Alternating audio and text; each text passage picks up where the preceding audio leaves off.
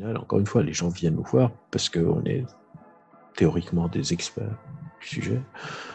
Et on ne peut pas juste leur parler comme si on était euh, leur pote ou euh, comme si on est en train juste de sortir une boîte à outils et de bricoler avec la psyché des gens. De ce que je sais, je suis pas mal intéressé à l'hypnose. En tout cas, je n'ai pas de connaissances d'articles euh, de recherche ou de méthodologie qui semblent éprouvées et qui fonctionnent en deux séances pour traiter un trouble chronique. Et c'est trop facile, j'entends des psychologues parfois dire ouais, c'est parce que le patient, s'il n'est pas prêt pour le changement, euh, ben, on peut pas l'aider. Ben, il est déjà venu chez vous, donc c'est qu'il est prêt. Et, si, quelque part, il vous paye pour que vous le rendiez prêt. Limite, s'il n'est pas prêt, ben, ou si elle n'est pas prête, c'est à vous de faire le taf. Je peux pas me déresponsabiliser et foutre la responsabilité sur le patient et me dire au bout de 10 séances, une personne avec une phobie sociale n'arrive toujours pas à aller mieux, et c'est de sa faute. Mmh. Euh, c'est complètement absurde. Bonjour à toutes et à tous et bienvenue sur le podcast Oser se lancer, le podcast à destination de tous les débutants dans l'accompagnement. Aujourd'hui, je reçois Albert Moukébert qui est docteur en neurosciences cognitives. Il est également psychologue clinicien.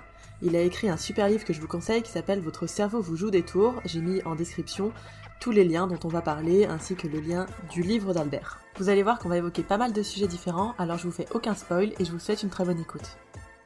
Bonjour Albert Moukébert, et puis merci d'être là sur le podcast. Bonjour, euh, merci pour l'invitation. Bah avec plaisir. Est-ce que euh, tu peux te présenter rapidement euh, ce que tu fais et comment t'en es arrivé là? Alors, De ce que j'avais entendu, c'était beaucoup par hasard. Oui, tout à fait. je suis docteur en neurosciences cognitives et psychologue clinicien. je conserve mon activité clinique. Je suis prof à l'Université Paris 8 pour les cours de master de psychologie clinique. J'écris, je fais des conférences, je réfléchis à comment on forme des opinions, comment on change d'avis, comment est-ce qu'on acquiert de la connaissance sur soi ou sur la société. Et effectivement, j'en suis arrivé là par hasard. Au fil des rencontres, j'étais un peu paumé dans la vie. Je fais pas mal de trucs. Je suis intéressé à la psycho. J'ai découvert les neurosciences. Je trouvais ça intéressant. Et les rencontres ont fait que j'ai pu formaliser ça sous une forme académique. Ok. Et professionnelle. Ok, cool. Euh, moi, ce qui m'intéressait beaucoup pour de discuter avec toi aujourd'hui, c'était euh, les biais cognitifs qu'il y a de présents dans l'accompagnement, en fait. Que ce soit du côté du client, mais surtout, en fait, du côté du praticien. Mmh. Et tu peux nous faire une petite définition déjà euh, simple de, ce qu'est qu'un biais cognitif? Ouais.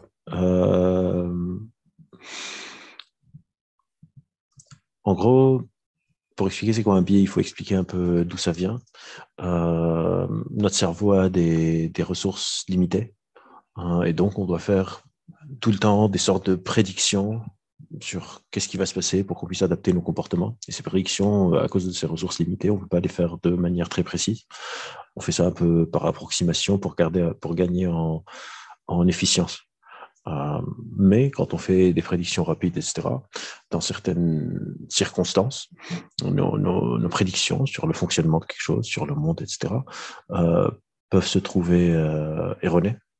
ou en tout cas, c'est compliqué de définir c'est quoi erroné, mais en tout cas, pas ce qu'on ce qu'on souhaiterait avoir. Et quand c'est le cas, on appelle ça des biais. et donc les biais sont tout le temps une sorte de relation pardon, entre le traitement de l'information et le contexte dans lequel je me trouve. C'est pas des choses qui sont euh, nécessairement tout le temps mauvaises ou tout le temps bonnes, etc. Tout est contextuel, parce qu'encore une fois, on a besoin de ces euh, opérations mentales qu'on fait pour pouvoir fonctionner. Donc un biais, c'est une sorte de, fausse prédiction, fausse interprétation euh, dans un contexte particulier à cause d'un certain contexte. Ok. Donc on est tous soumis au biais cognitif Oui, absolument. C'est une sorte de, prix à payer pour notre cerveau. Et parfois, les biais sont même une bonne chose. Hein. Ce pas, pas souvent des biais comme quelque chose qu'il faut tout le temps éviter, mais ce n'est pas nécessairement le cas. Parfois, c'est bien d'avoir des biais. C'est grâce à nos biais qu'on a, euh, qu'on peut former des potes, etc. Parce que je vais avoir des biais de sélection pour me rappeler des événements cool et me dire que mes potes sont plus cool que les potes des autres, etc. Donc, c'est une sorte de, de capacité à la subjectivité, à plein plein de trucs. pour moi, un monde sans biais serait probablement cauchemardesque. Hmm. Ce serait un monde comment? Bah, ce serait très compliqué d'avoir du lien, etc. Imagine, imagine que j'ai pas de biais, euh, et du coup, si déjà, c'est pas possible de pas avoir de biais, mais dans un monde, si on fait une sorte d'expérience de pensée euh, marrante et on dit qu'on a des ressources cognitives beaucoup plus importantes et du coup qu'on peut traiter toute l'information qui existe. Euh, donc, on n'a pas besoin de faire des raccourcis, on n'a pas besoin d'efficience, etc.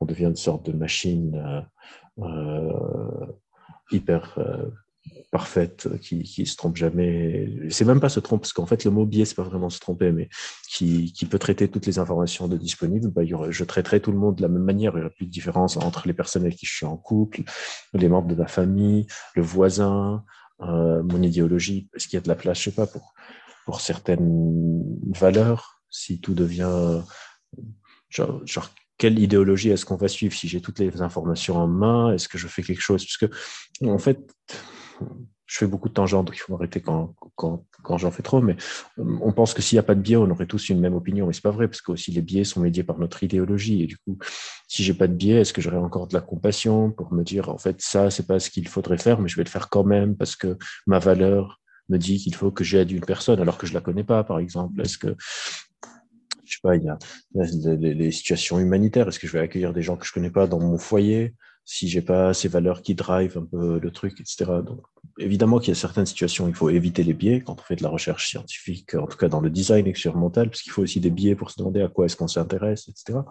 Mais euh, je pense pas que c'est particulièrement souhaitable et surtout c'est pas possible. Moi, ça fait je sais pas 15 ans que je travaille sur les biais, j'ai autant de biais que toi, que, que mmh. n'importe quelle personne qui nous écoute. Ok, donc l'intérêt de les connaître, c'est de de quoi? De pouvoir garder un œil dessus? Mmh pouvoir garder un œil dessus, pouvoir mieux comprendre à quoi je suis soumis parfois, et pouvoir parfois essayer, tenter d'y résister. Et ça marche? Ça marche quand, sur certaines situations, on ne peut pas ne pas avoir de biais, mais par exemple, j'ai fait une thèse en neurosciences euh, qui m'a qui est dans, dans mon cursus. J'ai dû apprendre beaucoup euh, le fonctionnement de comment faire un design expérimental, du double aveugle, etc. etc. Et du coup, euh, j'étais formé formellement à éviter certains biais et certains écueils dans lesquels on pourrait tomber quand on est en train d'essayer de tester une hypothèse dans le cadre d'un travail euh, de recherche dans le domaine qui s'appelle une neurosciences cognitives. Ok, donc tu fais attention à, ça dans ce domaine-là et dans le domaine de, du psychologue clinicien que tu es Ouais, aussi. Ok. il y a aussi des biais. Euh, bah, par exemple, j'ai travaillé pas avec des psychologues cliniciens, mais dans, dans le diagnostic avec des médecins. Par exemple, les biais qui peuvent euh, euh, toucher les médecins quand ils font du diagnostic. Euh, il y a plusieurs biais, on peut, on peut en citer. il y a les biais de confirmation, par exemple, quand on va chercher certaines, certains éléments qui viennent confirmer une hypothèse à laquelle on croit. Je sais pas, je rencontre une personne, par exemple, une expérience assez connue qui a été faite sur, sur de l'ancrage. Je sais pas, tu rencontres quelqu'un, je sais pas, Mathieu, est sympa, extraverti, euh, mais parfois a des accès de colère, versus euh, Tony qui a des accès de colère, mais sinon il est sympa et extraverti. Tu vas pas avoir le même diagnostic juste par l'ordre dans lequel tu vois la personne, c'est-à-dire souvent les premières informations. Je sais pas, je rencontre un patient, si on parle de psycho, ou une patiente, et cette personne me raconte qu'elle elle a tendance à se, laver beaucoup les mains euh, de manière compulsive. Donc là, je me dis, ah ouais, euh, c'est clairement un toc. Et après, elle me raconte que mais parfois, elle dort beaucoup. Donc, potentiellement, elle a une dépression. On fait un peu ça à la sauvage. Hein. C'est juste pour expliquer comment ça marche. Peut-être que je vais me concentrer beaucoup plus sur mon premier élément, les tocs. Je vais creuser ça et peut-être oublier qu'elle m'a raconté euh, euh, qu'elle est aussi déprimée, alors que cette même personne, qui était venue un autre jour, elle commence par me raconter qu'elle est parfois très très triste, qu'elle a des idées noires, qu'elle a des euh, pensées suicidaires, euh, etc. Euh, et après, elle me dit, mais aussi des fois, je me lève compulsivement les mains. Peut-être que je vais, par exemple, pas me rappeler le deuxième point pour confirmer mon hypothèse que ah oui, c'est un épisode dépressif majeur. Il y a plein d'autres, plein d'autres facteurs. il y a par exemple à quoi je peux penser Je réfléchis euh, au pied. Il y a les effets, par exemple, de, de, de euh, représentativité, par exemple, que euh, je me dis que j'ai une sorte d'image qu'une certaine population est touchée très souvent par un certain diagnostic, donc je vais le chercher. Il y a le, les biais, par exemple, du, en anglais, ça s'appelle diagnostic momentum. C'est le momentum du diagnostic. Par exemple, on m'adresse une, une, patiente ou un patient et la personne qui me l'adresse me dit, euh, je vous adresse euh, monsieur ou madame tel euh, qui souffre d'un trouble bipolaire et je vais avoir tendance à continuer sur le trouble bipolaire au lieu, par exemple, d'essayer de revoir. Et si c'était un mauvais diagnostic qui est posé, je vais continuer dessus. Euh, je peux continuer pendant, un moment. Il y a les biais, par exemple, de ma spécialité. Par exemple, moi, j'ai fait ma thèse en phobie sociale. Et peut-être que quand j'ai commencé mon activité clinique, il y a, je sais pas, une dizaine d'années, euh, un peu plus maintenant, euh, j'aurais eu tendance à plus souvent euh, diagnostiquer des phobies sociales, quelqu'un vient et me dit j'ai du mal à parler en public et je vais dire ah ouais c'est une phobie sociale alors que c'est peut-être que la personne n'a juste pas confiance en elle et que c'est pas vraiment un diagnostic de phobie sociale et donc tomber dans dans les biais euh, de, ma spécialité. Il y a les biais de disponibilité par exemple. J'ai vu deux patients ou patientes en consultation qui euh, avaient une même pathologie et je vais avoir plus tendance à la chercher chez la troisième personne qui arrive. Et donc, je vais peut-être rater un autre diagnostic parce que je suis sous l'impact euh, du, du, du, diagnostic que je viens de voir. Et il y, a tout, il y a tout un tableau, euh, si des personnes sont intéressées. Euh, il y a un article, encore une fois, c'est dans, dans la, c'est pour les, euh, dans la médecine clinique qui s'appelle Cognitive Bias in Clinical Medicine de, de O'Sullivan. Et il y a un autre article sur lequel j'ai collaboré en tant qu'advisor euh, chez, chez, les neurologues réanimateurs euh, qui s'appelle Decision Making in Perceived Devastating Brain Injuries. Et il y a un tableau avec les biais les plus communs dans la précision médicale. C'est pas juste pour les neurologues de Benjamin Rowe, qui est membre de, de, de Chiasma, le collectif euh, qu'on a créé ensemble sur justement la flexibilité mentale, et, et. Hmm. Ouais, il y en a à peu près 200, c'est ça, des biais cognitifs? Alors oui, bien après c'est autre chose, mais pas tout s'applique à, à tout. Et après, c'est des petites, et on peut diviser en, en petits bouts, euh, plein, plein, plein de. Mais en général, c'est soit parce qu'il y a trop d'informations que je peux pas traiter, parce que je peux pas me souvenir de tout, cette notion d'efficience, etc. Il y a plusieurs manières de diviser les biais, une taxonomie qui change selon l'idéologie.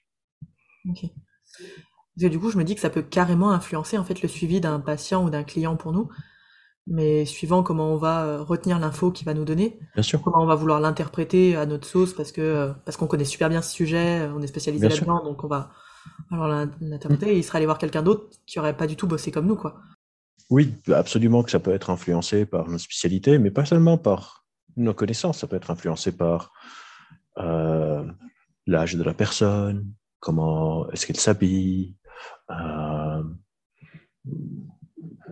son, son genre, ce qu'elle me dit, ça, si j'ai des informations sur sa classe sociale, comment, euh, si elle vient un peu en retard, euh, qui me l'a envoyé.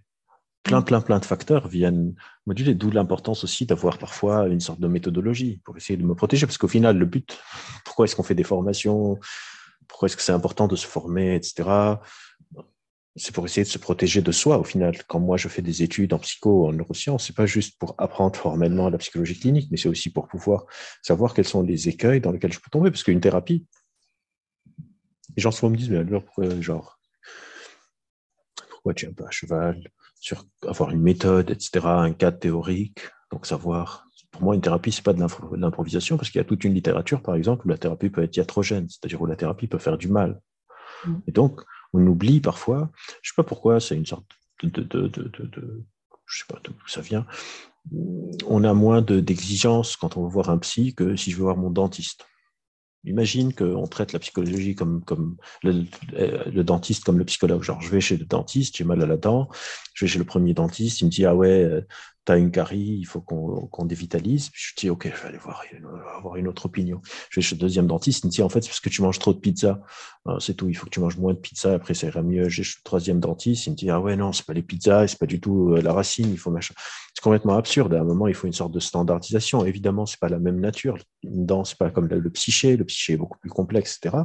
Mais ça veut pas dire qu'on peut juste genre se dédouaner de la responsabilité qu'il y a des personnes quand même qui viennent souvent nous payer pour un soin et qu'on fait ça un peu en mode improvisation, euh, euh, basé sur mes intuitions, des choses comme ça. Il faut qu'il y ait une sorte de méthode et que chacun sache au moins c'est quoi son référentiel théorique, etc., pour se protéger justement de soi, de, ces biais que je pourrais avoir et euh, dont j'ignore l'existence souvent, parce que je suis certain que la majorité écrasante des personnes qui travaillent sur la santé mentale ont de bonnes intentions. Mm. Mais malheureusement, les intentions ne sont pas assez pour avoir vont vraiment aider. Ouais. C'est, euh, nous, c'est marrant, c'est quelque chose qui revient beaucoup dans le métier d'hypno que euh, l'intuition. j'ai senti qu'il fallait que je travaille comme ça, ou j'ai senti que c'était ça le problème, et, euh, et donc je vais faire ce protocole, ce machin, ce truc, mais sans justement ce cadre dont tu parles. Ouais. Après, l'intuition, à, partir d'un certain degré d'expertise, peut être une bonne chose. Hein. C'est pas, non plus l'intuition, c'est quelque chose qu'il faut tout le temps conchier, mais c'est pas genre ce truc euh, infaillible, genre si je le sens, je le suis, si je le sens pas, je le suis pas, c'est complètement absurde. C'est évidemment si je sais pas, j'ai un certain bagage expérimental, d'expérience derrière moi sur certains, sur un certain sujet, je peux, parce que l'intuition, c'est quoi? C'est aussi un apprentissage implicite qui se fait. Euh, et, et parfois, je pas si, si, je prends une métaphore, une analogie, si je suis un musicien virtuose et quelqu'un me demande de faire un solo, je dois le faire intuitivement. C'est parce que mmh. j'ai toutes ces heures de pratique derrière moi. Mais si je viens de démarrer et je me dis, je vais créer une symphonie, ben, je vais juste faire un peu de la merde. Et le problème, c'est que j'ai pas l'expérience nécessaire pour le réaliser. Je me dis, ah ouais, je suis le nouveau euh, euh bac, alors que je, je connais rien sur la théorie musicale. Et effectivement, en psycho, il y a beaucoup ce truc parce que on n'a pas un feedback et parce qu'on a une barre très basse. On se dit, genre, il suffit juste que la personne me dise qu'elle a qu'elle va un peu mieux pour, pour me dire, ah ouais, j'ai fait un super boulot. Il y a même des psys, j'ai entendu des psys dire, ah ouais, j'étais en séance et la personne a pleuré, il s'est passé quelque chose. Oui, mais si un patient pleure, c'est pas nécessairement une bonne chose. Peut-être c'est une mauvaise chose. Euh, et, oui, effectivement, cette place de l'intuition, en tout cas cette place de l'improvisation, euh, sans avoir une sorte de projet thérapeutique, un plan thérapeutique. Et quand je dis ces mots, des gens pensent que c'est quelque chose de très cadré, etc. Pas du tout. Moi, je fais des séances en marchant sur le canal Saint-Martin pas loin de chez moi, on marche et on discute, etc. L'important, c'est juste d'avoir une sorte de feuille de route dans ma tête. Combien de temps est-ce que ça devrait prendre pour que la personne commence à aller mieux? Expliciter à la personne qu'est-ce que je suis en train d'essayer de faire, etc. Et de ne pas être juste en train de, faire ça un peu euh, sur le tas. Quoi. Mm-hmm. C'est ça, toi, ton, ta méthodologie, c'est d'avoir à peu près le temps, en tout cas, euh, ça dépend des, des, des, des, difficultés que la personne, avec la personne vient. Mais si je reprends l'exemple de la phobie sociale, j'ai une personne vient avec difficulté à parler en public et au bout de, je sais pas, 10, 12 séances, rien ne s'améliore, c'est que je suis en train de mal faire mon taf. Et c'est trop facile. J'entends des psychologues parfois dire ouais, c'est parce que le patient s'il n'est pas prêt pour le changement, euh, ben, on peut pas l'aider. Ben, il est déjà venu chez vous, donc c'est qu'il est prêt. Et si quelque part, il vous paye pour que vous le rendiez prêt. Limite, s'il n'est pas prêt, ben, ou si elle n'est pas prête, c'est à vous de faire le taf. Je peux pas me déresponsabiliser et foutre la responsabilité sur le patient et me dire au bout de 10 séances, une personne avec une phobie sociale n'arrive toujours pas à aller mieux et c'est de sa faute.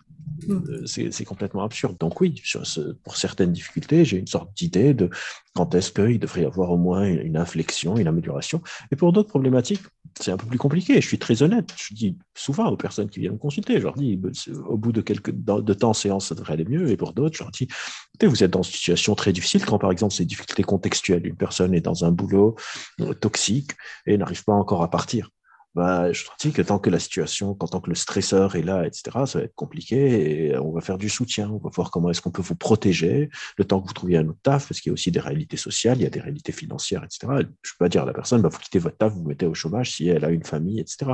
Donc, tout dépend de la situation, mais c'est très rare, ou en tout cas, j'essaye de, de, de, jamais le faire, euh, d'être dans une démarche improvisatrice. la personne vient, on fait les deux, trois premières séances de, pour comprendre de quoi il s'agit. Euh, et parfois c'est plus rapide, hein, mais ça dépend de la complexité du, sujet. Et après, je vais dire à la personne, c'est quoi le, projet thérapeutique Où est-ce qu'on va Quelle méthode on va utiliser Pourquoi Est-ce que ça lui convient Etc. etc. Au final, encore une fois, les gens viennent nous voir parce qu'on est théoriquement des experts du sujet et on ne peut pas juste leur parler comme si on était à leur pote ou euh, comme si on est en train juste de sortir une boîte à outils et de bricoler avec la psyché des gens.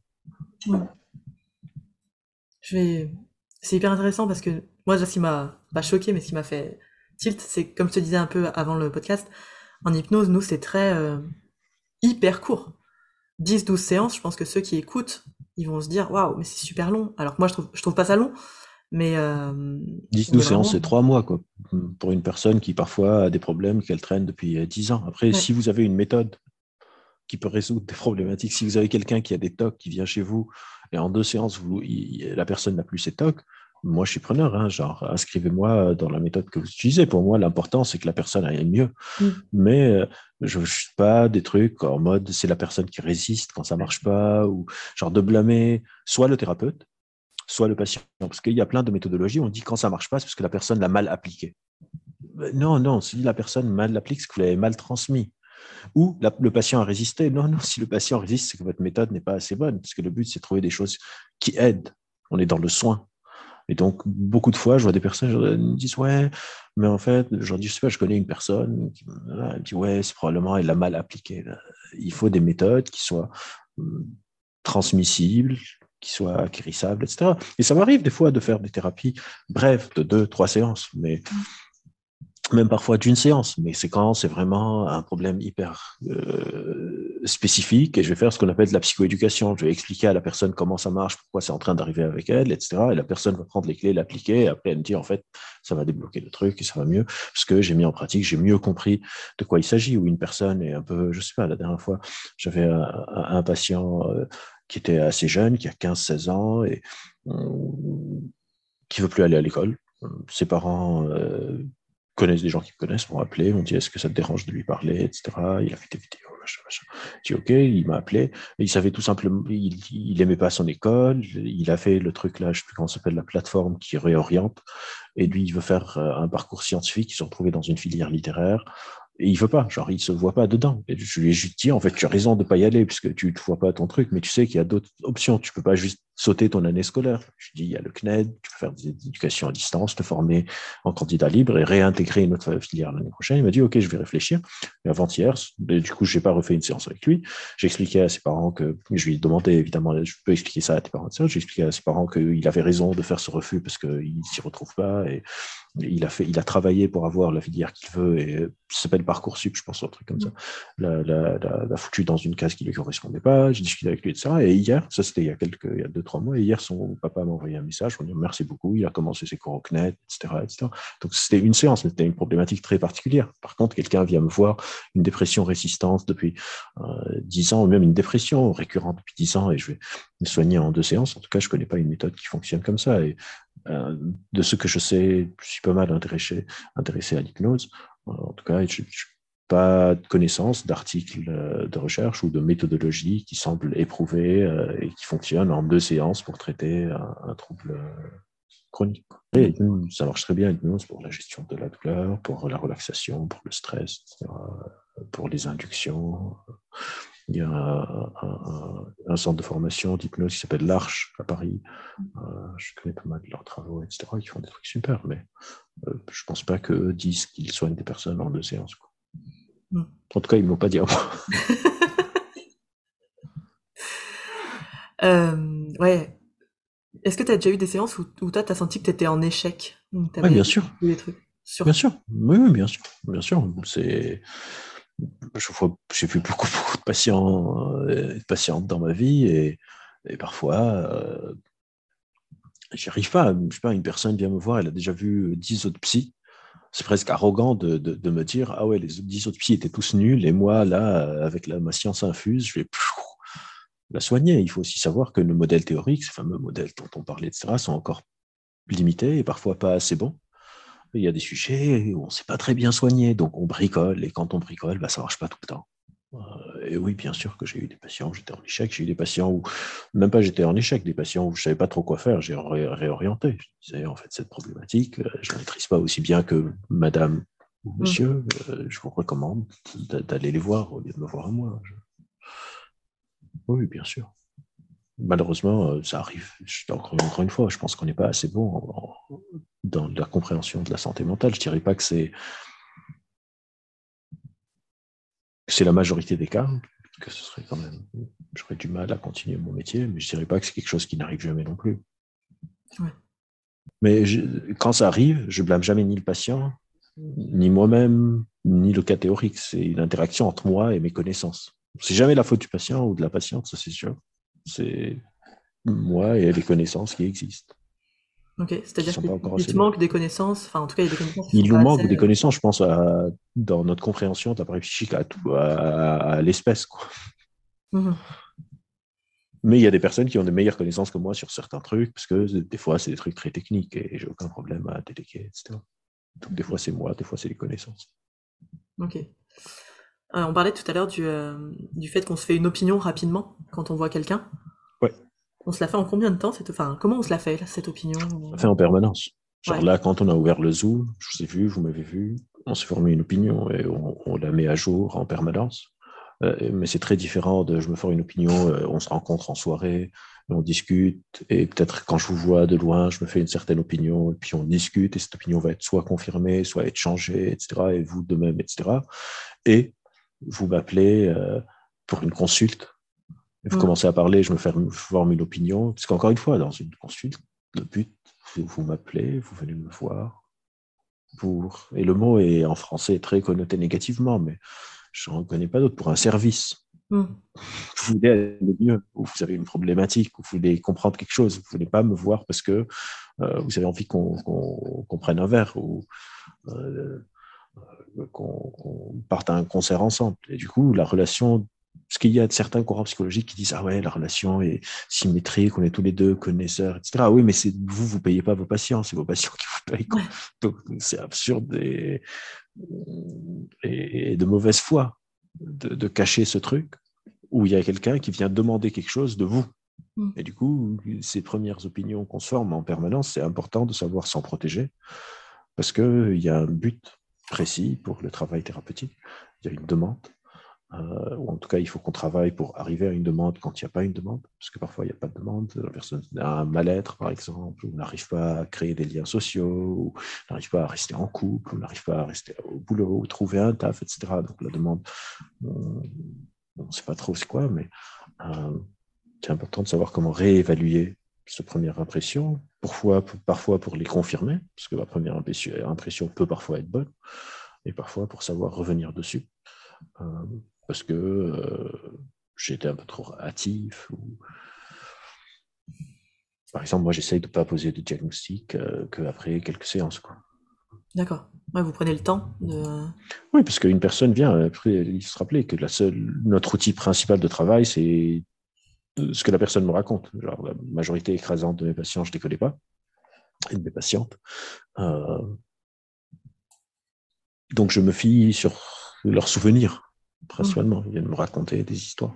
Euh, mais parfois, la personne, je ne suis pas attendu deux mois pour avoir un rendez-vous, leur raconter un truc qui vient de se passer avec elle dans la semaine, et elle a oublié pourquoi elle a pris un rendez-vous il y a deux mois. Parce qu'il y a deux mois, le truc qui l'a dérangé, peut-être que maintenant il est devenu autre chose. Et elle va s'en souvenir trois séances plus tard. Donc il faut que je maintienne euh, en tête cette flexibilité de revenir dessus quand d'autres choses euh, émergent. Mmh.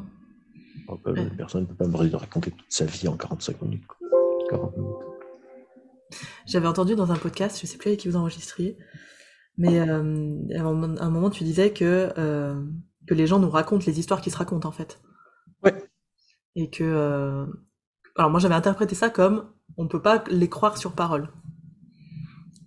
Alors, interprétation alors, une interprétation C'est une interprétation, parce que je suis obligé de les croire sur parole, parce que je ne peux pas venir leur dire vous mentez, mais mm. je suis aussi obligé de leur dire que c'est leur interprétation. Et que parfois, c'est pas ça. Par exemple, dans la phobie sociale, si on fait une sorte de mini-cours de cognition sociale, on a trois ordres de pensée. On a ce qu'on appelle les pensées du premier ordre. C'est les pensées de ce que. Les, pensées que j'ai de moi. On a les pensées du deuxième ordre, c'est les pensées que j'ai des autres. Qu'est-ce que je pense de toi? Et après, on a ce qu'on appelle les pensées du troisième ordre. Qu'est-ce que je pense que tu penses de moi? Mm. Et une personne qui a une phobie sociale, euh, souvent, ces pensées du troisième ordre sont euh, sur un registre de jugement négatif sur soi. Par exemple, je me dis que je vois dans tes yeux que tu es en train de te dire que ce que je te dis n'est pas intéressant. Mm. Et donc, quand un patient ou une patiente viennent me voir avec des traits d'anxiété sociale et me disent j'ai fait une réunion hier et j'ai vu que tout le monde trouvait ça nul, euh, c'est important que moi je comprenne dans, que dans l'étiologie presque du trouble, bah, elle interprète négativement, de lui dire que ça, c'est son ressenti, mais qu'en en fait, on n'en sait rien de ce que les gens se sont dit. Je ne peux pas aller lui dire que tout le monde a trouvé ça bien, parce que ce serait mon interprétation moi, mais lui expliquer qu'en fait, ni moi ni elle, on ne sait. C'est quoi Et donc, c'est pas ne pas les croire, c'est les croire parce qu'ils sont en train. De... J'ai aucune raison de penser que mes patients ne sont pas en train, mais de leur expliquer que leurs croyances peuvent être une interprétation aussi. Ok. Ok. Qu'est-ce qui, qu'est-ce qui pour toi peut faire qu'on, parce que moi le podcast il est vachement dirigé pour les débutants qui n'arrivent pas trop à oser pratiquer. En fait, ils ont la trouille de pratiquer, ils ont la trouille de, euh, de commencer. Mmh. Et je pense que ça vient du fait que bah, justement, il nous manque pas mal de trucs en psycho, nous. les formations sont pas super, ouais. Ouais. Et nous, on a des gros. Euh, bah, déjà, on n'a pas de diplôme euh, vraiment, c'est des certifications, c'est pas reconnu, etc. Et, et puis il y a le fait qu'on connaît pas grand chose, comme tu disais, à, à la psyché humaine. Et est-ce que tu penses qu'il y a des, espèces de biais cognitifs qui empêcheraient de débuter, des trucs, enfin, des biais de négativité ou des choses comme ça euh, bah Déjà, il y a des biais qui ne sont pas des biais, c'est-à-dire il y a des trucs qui sont légitimes, on n'est pas assez bien formé pour le faire. Euh, on se forme souvent sur le tas, malheureusement. Mm. Euh, c'est pour ça qu'on met 300, 500 heures de stage euh, c'est pour ça que beaucoup de psy doivent faire après des formations supplémentaires, d'aller se former après avoir fait 5 ans de fac, ce qui est un peu absurde. Euh, après, il y a des outils aussi qui sont à disposition, les groupes de supervision, les groupes d'intervision, euh, de ne pas se jeter directement à la mer, et puis au final, de, de, faire confiance à ses capacités, que si j'ai étudié formellement un truc pendant cinq ans, que j'en ai discuté avec des gens, etc., etc., que ça va, ça va aller a priori. En tout cas, c'est important juste de, se demander quelles sont les choses que je pourrais faire qui peuvent faire du mal. C'est juste ça qu'il faut éviter. Hmm. Comment on pourrait faire du mal Est-ce que tu as des, pistes justement de Comment est-ce que la thérapie peut être iatrogène? Euh, plein de manières. Euh, j'ai fait, fait un cours euh, sur le sujet. Euh, d'ailleurs, je pense que je peux le trouver. Euh, Mais en gros, par exemple, quand on conserve quelqu'un dans une thérapie, on leur dit que la personne, que c'est pas fini, qu'il faut continuer, qu'il faut continuer, qu'il faut continuer. quand on surinterprète, quand on, quand on garde la personne dans euh, euh, dans un diagnostic, quand on l'enferme, euh, quand on abuse, quand on abuse de la personne.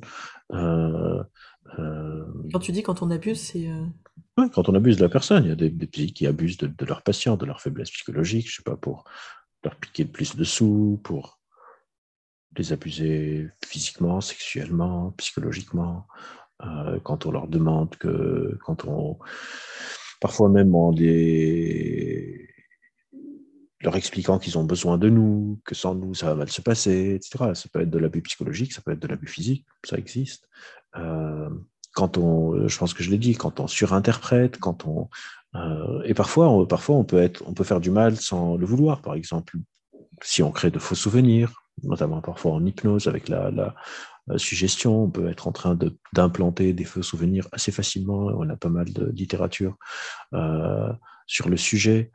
Euh, en gros, il y, a, quatre, un peu quatre, quatre grandes, grandes familles de, de comment la thérapie peut, peut être assez mauvaise. C'est dans la forme, comment est-ce que ça se passe Dans les méthodes, est-ce que c'est des méthodes qui sont adaptées à la difficulté que la personne vient dans la temporalité? Est-ce que je fais pas en sorte que ça traîne énormément? Et des personnes disent bah oui, une thérapie c'est à vie. Bah non, c'est pas à vie. Une thérapie, ça devient autre chose. Ça devient un peu une sorte de quête philosophique. Et je n'ai rien contre la quête philosophique. Il faut juste expliquer aux personnes qui viennent consulter que là, on est dans un cadre de quête philosophique. qu'on va faire ça pendant des années et des années. Et dans comment on manipule le vécu de la personne. Il y a toute une littérature euh, là aussi sur, euh, sur le sujet. Si les personnes qui nous écoutent sont intéressées, ils peuvent taper sur PubMed ou sur Google Scholar euh, psychothérapie et iatrogénique. C'est ça le mot technique que vous voulez taper pour avoir Hmm. la littérature sur le sujet. Ouais, je pense que c'est intéressant. Enfin, c'est important en tout cas de se renseigner là-dessus. Oui, absolument. Tout ce Parce peut. que beaucoup de fois, on pense que soit, soit ça marche, euh, soit ça marche pas, il se passe rien. Mais c'est pas vrai. Ouais. Quand ça marche pas, euh, c'est pas qu'il se passe rien. Ça peut faire du mal, ça peut décourager la personne, ça peut l'essentialiser. Enfin, il y a, il y a tout un truc dessus. Ouais, c'est vrai que quelqu'un qui a fait confiance à n'importe qui pour aller mieux et ça se passe mal. Est-ce qu'on a envie de retourner voir quelqu'un après? Que- Voilà, exactement. On entend souvent les gens disent euh, Moi, j'en ai marre des psys, par exemple. Ouais. Parce que euh, c'est difficile d'aller consulter. Euh, je fais un, un petit aparté du coup, parce que ça m'intéresse votre opinion, ton opinion là-dessus, sur le transfert et le contre-transfert. Donc notion hyper psychanalytique. euh, Ouais, ben, j'ai répondu un peu à la question. C'est une Ouais. notion hyper psychanalytique. Donc, pour, pour, pour avoir une opinion dessus, il faut être dans ce cas théorique. Ouais. Mais je suis pas dedans. Donc, euh, après, il-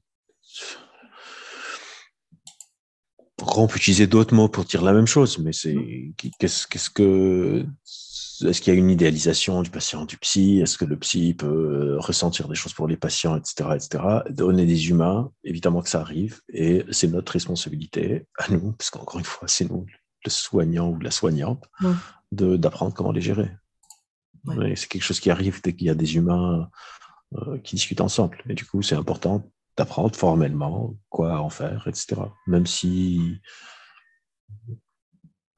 c'est pas sur le transfert et le contre-transfert, je trouve que c'est juste des mots très grandiloquents pour dire genre il y a deux humains qui discutent. Et du coup, ils ressentent des choses, ce qui est normal. Une personne, c'est hyper pas particulier quand on pense à c'est quoi une psychothérapie. Vous allez raconter des trucs que vous racontez à personne, parfois même pas à vos meilleurs amis, à vos membres de votre famille, etc. Une personne que vous connaissez pas.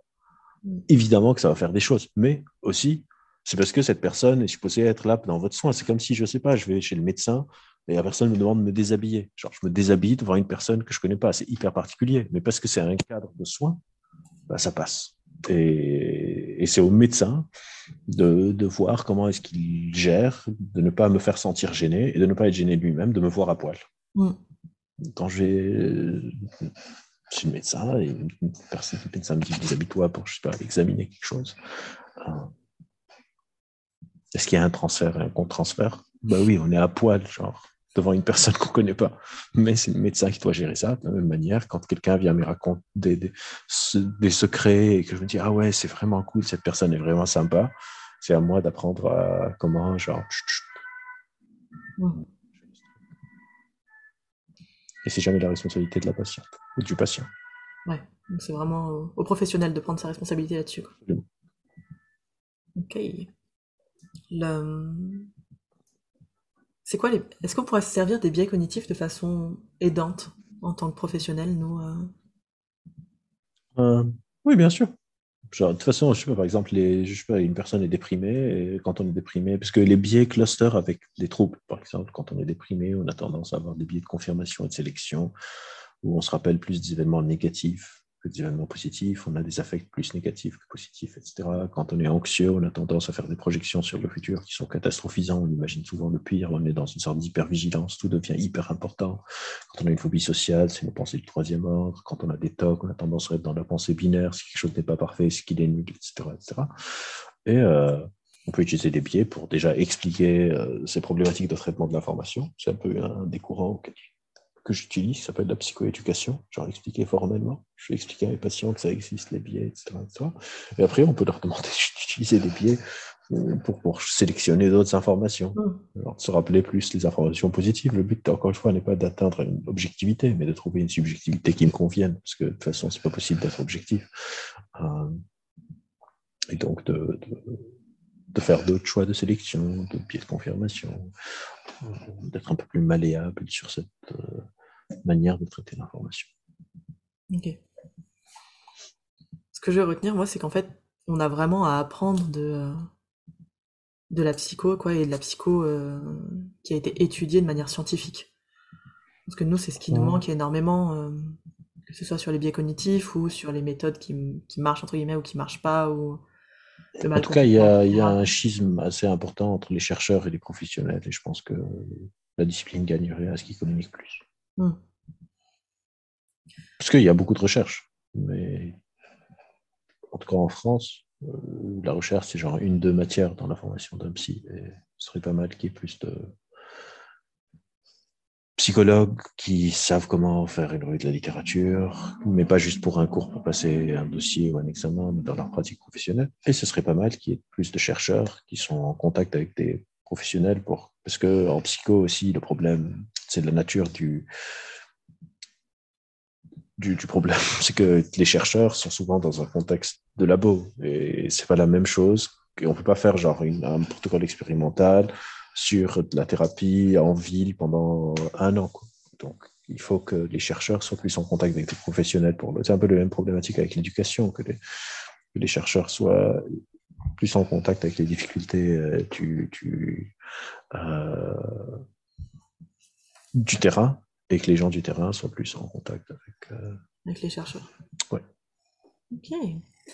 J'ai une dernière question sur, euh, parce que je trouve que c'est quelque chose qu'on retrouve beaucoup, sur l'effet Dunning-Kruger, qui est très à la mode. euh, Ouais. et j'ai vu un petit peu décrié aussi. Euh, Euh, ouais.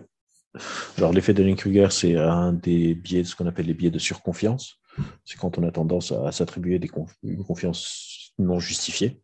Effectivement, le biais particulier, le biais du Dunning-Kruger, est aujourd'hui un peu malmené parce que c'est potentiellement un artefact statistique. Mais il ne faut pas tomber dans l'autre piège de se dire, ah, du coup, euh, vu que l'effet Dunning-Kruger est potentiellement un effet statistique, il n'y a pas des biais de surconfiance. Il y a plein d'autres biais de surconfiance dans la littérature. Il y a l'illusion de profondeur explicative, le bullshit pseudo-profond, etc. Donc, ça, il y a des effets où on estime mal combien on maîtrise un sujet qui existe encore. C'est juste que l'effet Dunning-Kruger particulièrement ne donc l'effet Dunning-Kruger qui dit que les personnes qui savent pas ont tendance à surestimer leurs compétences et surtout que les personnes qui savent ont tendance à sous-estimer. Et il semblerait que c'est pas vraiment vrai que les experts ont tendance à sous-estimer. Il y a plein d'autres effets de la littérature où des personnes qui s'y connaissent pas ont tendance à surestimer leurs connaissances. je trouve que nous, dans notre milieu, on a tendance à, à surestimer complètement nos connaissances sur euh, comment les gens vont changer, comment ça fonctionne, etc.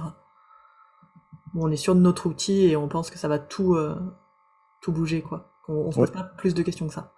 Mm. Ok, est-ce que tu aurais un conseil pour les débutants? Un dernier conseil ou un livre à lire à part le tien? Euh, de- la littérature, vraiment, de se former à comment chercher des articles, à, à ne pas hésiter. À... Moi, j'essaye, en tout cas, quand je vois une personne en consulte, après la première consulte, d'aller faire un tour du côté de la littérature sur la problématique que cette personne apporte. Qu'est-ce qu'il y a de nouvelles choses qui ont été développées, etc. etc. Je pense que c'est ça qui pourrait être le plus utile. Ok. T'as déjà eu des bugs de légitimité, toi? Tu t'es déjà senti légitime euh? Oui, bien sûr. Ouais. Bien sûr, oui, oui, bien sûr. Au début, moi j'étais en psychiatrie à la pitié pendant longtemps et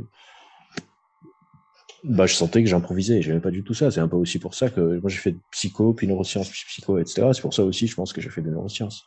Pour sentir, en tout cas, peut-être que c'est illusoire, en tout cas, euh, peut-être, mais pour, m'étoffer un peu et me dire, genre, euh, j'ai des bases un peu plus solides. Mais oui, bien sûr que sont illégitimes.